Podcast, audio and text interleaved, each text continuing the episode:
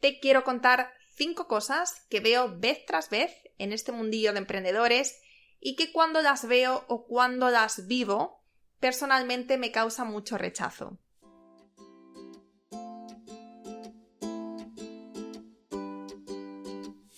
Hola, soy Laura Orzaiz y me encanta hablar de marketing, redes sociales, mindset y todo lo que hay detrás del fascinante mundo del emprendimiento.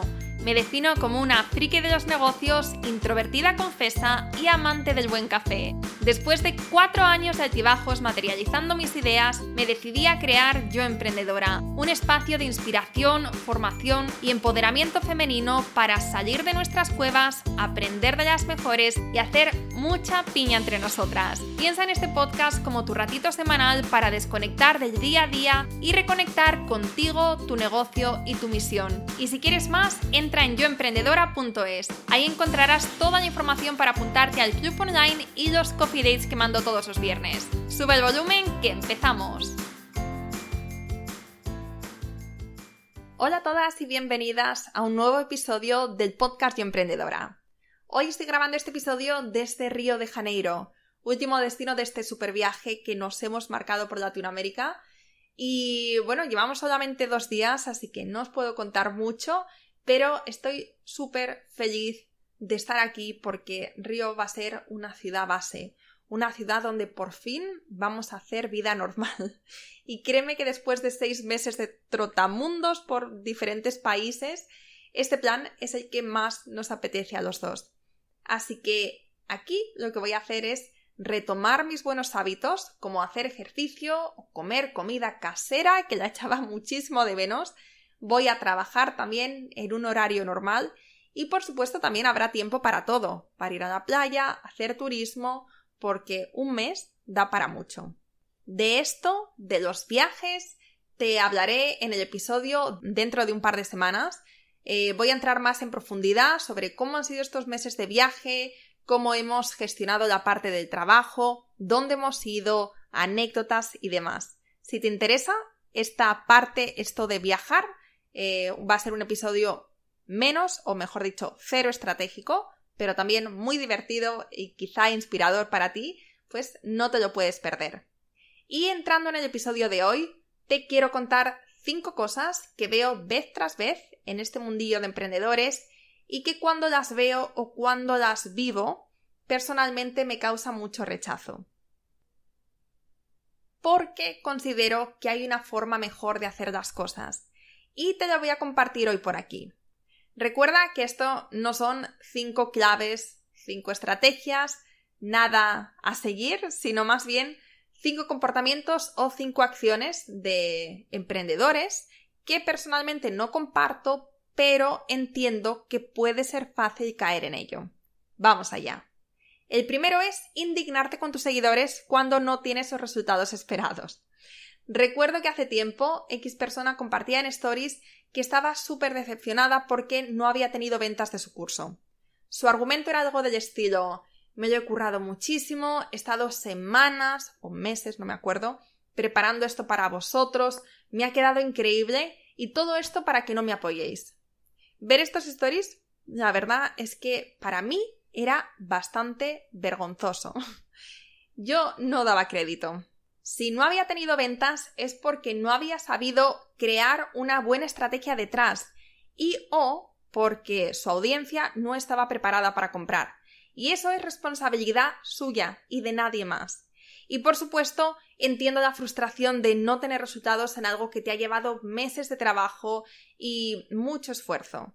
Y el shock y el bajón del momento puede llevarte a pensar de forma muy negativa durante un rato, durante unas horas, unos días, pero de ahí a señalar a tus seguidores y, e intentar hacerles sentir mal, de ahí a decir es tu culpa y, no tomar responsabilidad, personalmente lo considero muy poco profesional, muy poco ético, muy poco humano. Nosotras en Yo Emprendedora hemos tenido lanzamientos con resultados que se han quedado lejos de lo que esperaba.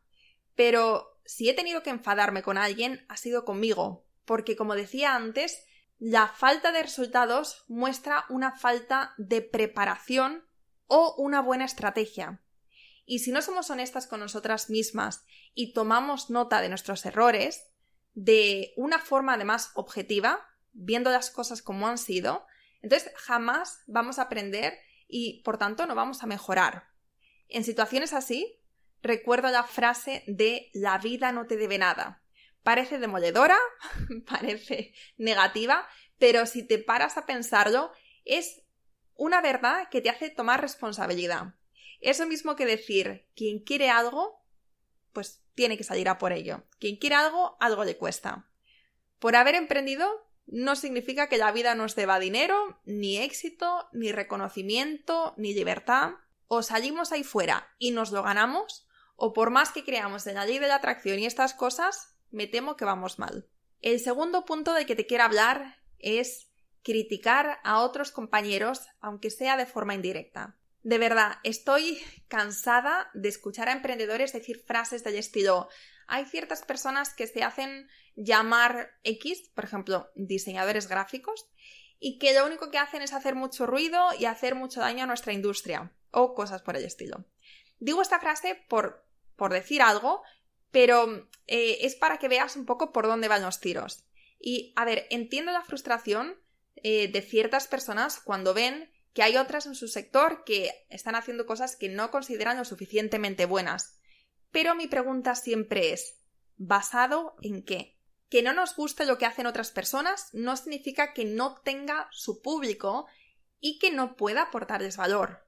No sé, es como decir que la única forma de hacer lo correcto es como lo hacemos nosotras y el resto es basura. Y además, si miramos nuestros comienzos, seguro que tampoco nos encanta la forma que teníamos de hacerlo.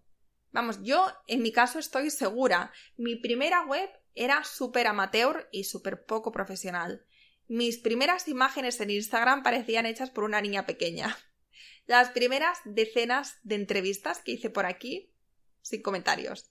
Los eventos de pago que hacíamos al principio en Yo Emprendedora tenían un montón de cabos sueltos. Y mi primer curso impartido dentro del club tenía un par de ratas en la presentación que ahí están, ahí quedaron. Todo esto formaba parte de mi camino porque ninguna nace aprendida. Y bueno, también he escuchado críticas a otras compañeras del sector por los precios que le ponen a sus servicios.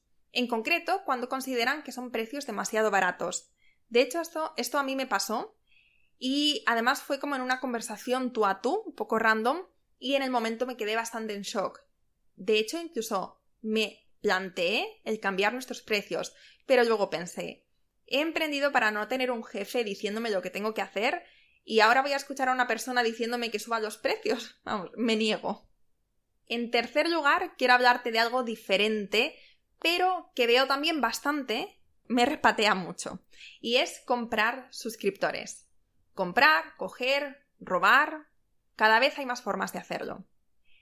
¿No te pasa que a veces recibes emails de algo, de alguna empresa o de algún pequeño emprendedor que jurarías que no te habías suscrito o directamente es que nunca habías oído hablar de esa persona?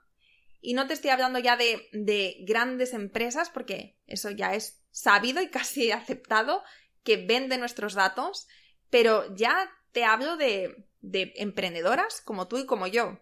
Por ejemplo, esta semana he recibido un email de una coach y lo he recibido al email corporativo, al de yo emprendedora, en el cual jamás me suscribo ni nos suscribimos a nada porque ya suficientemente difícil es conseguir un inbox cero, que rara vez, como para encima estar suscribiéndome a newsletters.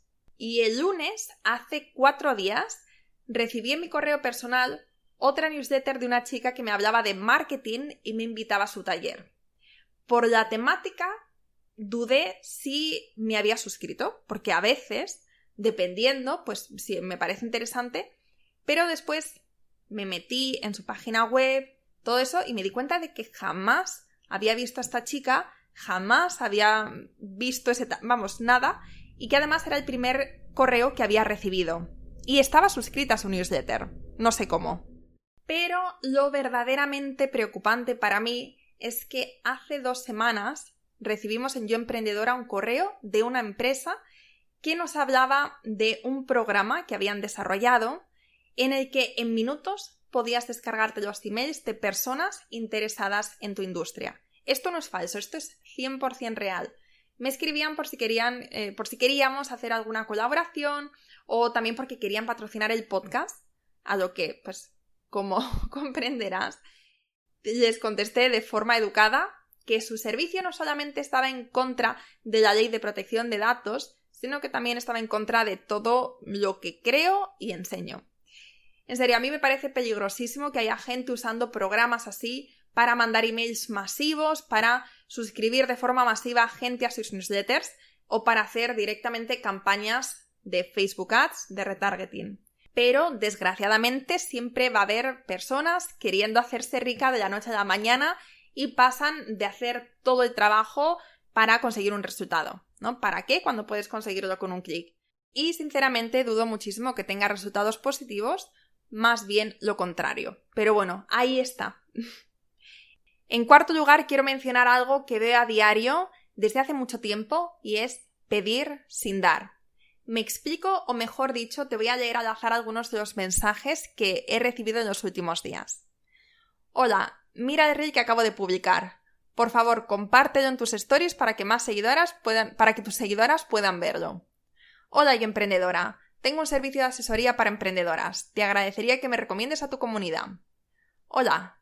Estoy emprendiendo y necesito ayuda. ¿Podemos tomar un café y te cuento? y así podría pasarme el episodio leyéndote mensajes del estilo. No es que me molesten estos mensajes, ni me enfadan, nada, nada por el estilo, pero cuando lo analizo y pienso que casi todos estos mensajes vienen de emprendedores queriendo crecer, queriendo crear un negocio, me quedo un poco fría, la verdad. No sé, es que eh, para mí este tipo de mensajes pidiendo que te den like, que te comenten, que te compartan, que les mandes clientes, no funcionan.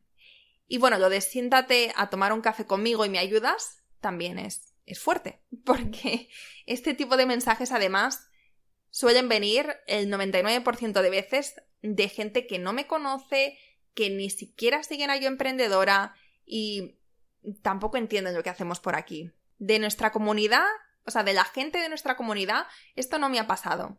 Las veces que yo mando audios con consejos o que me he tomado un café en persona con alguna de vosotras es porque me ha apetecido conoceros y me ha salido a ayudaros. De una forma orgánica, de una forma bonita, pero eso de quiero emprender, qué tengo que hacer, o em, mándame clientes, o no me conoces, pero tómate un café conmigo y me ayudas, eso me deja descolocada, la verdad.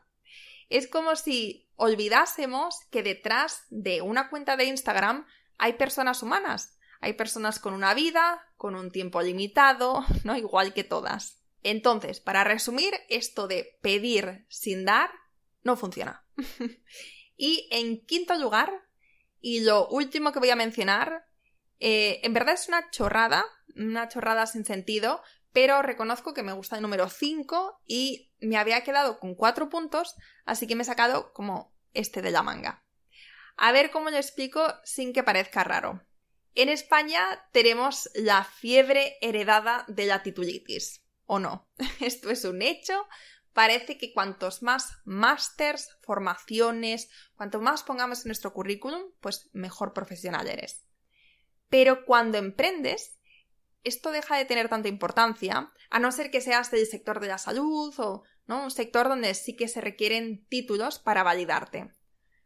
Pero yo cuando compro formaciones, no es porque la persona se haya formado en la Universidad de Michigan o mm, por los máster que tenga, sino porque valoro su trayectoria y los resultados también hablan por sí solos. Y por eso me resulta interesante cuando veo a alguien venderse por los títulos que tiene. Que no lo he visto tanto, pero sí que, sí que de vez en cuando. por ejemplo, cuando me mandan emails para, para colaborar o para trabajar con nosotras y me adjuntan su currículum.